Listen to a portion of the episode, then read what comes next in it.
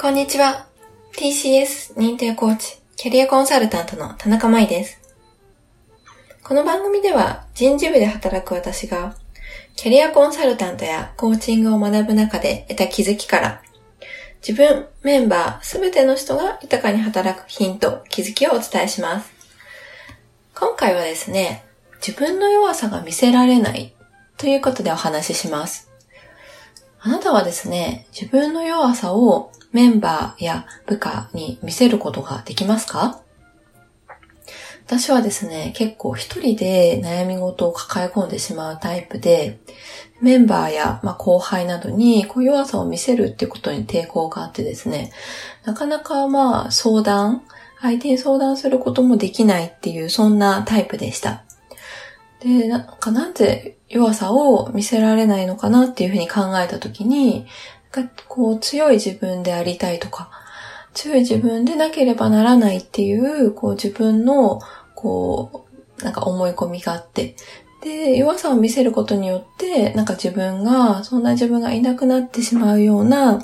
あの、気がしていて、見せることができていないなっていうふうに思っていました。でその中ですね、えっと、先日、あの、会社の社長とですね、話をする機会があって、弱さを見せれることっていうことこそが、実は本当の強さなのかもしれないなっていうふうに感じたのです。で、それはですね、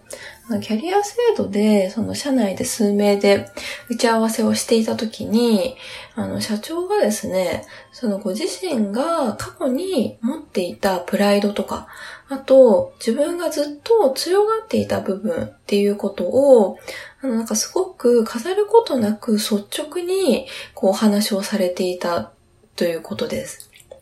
で、その時の、その社長の姿っていうのは、あの、メンバー、まあ、部下というか、私たち社員が、自分はどういうふうに見られているのかっていう、なんか怖さは、こう、全くなかったんですね。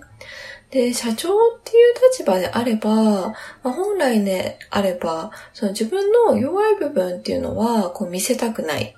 こうむしろ自分を大きく見せたいっていうことも、あまあ、思うこともあるのかもしれないなっていうふうに思っています。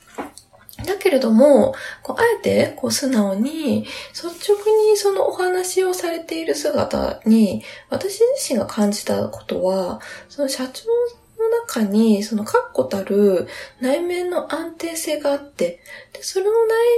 面の安定性こそが、もう本当の強さなのかもしれないなっていうふうに感じた瞬間でした。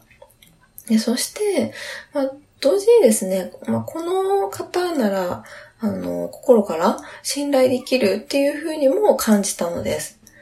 で、それはですね、まあ多分その人間らしさとか、誠実さとか、で、そして何よりも、その社長ご自身が自分を自分で多分信頼されているからこそできることなんじゃないかなっていうふうに感じたのです。でそしてですね、そのことを、まあ、あの、目の当たりにして私自身は、なんかこういかに自分を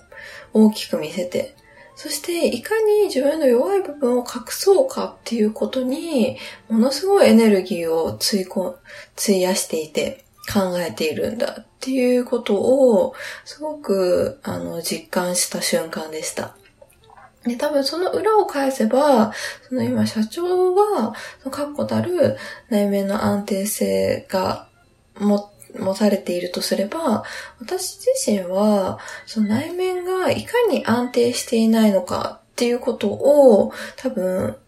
実感した、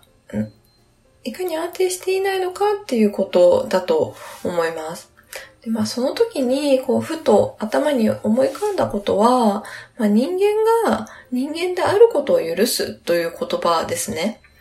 私は私であることを、まあ、許してあげればいいんじゃないかなということ。許してあげることで見えてくることもあるんじゃないかなっていうふうに思っています。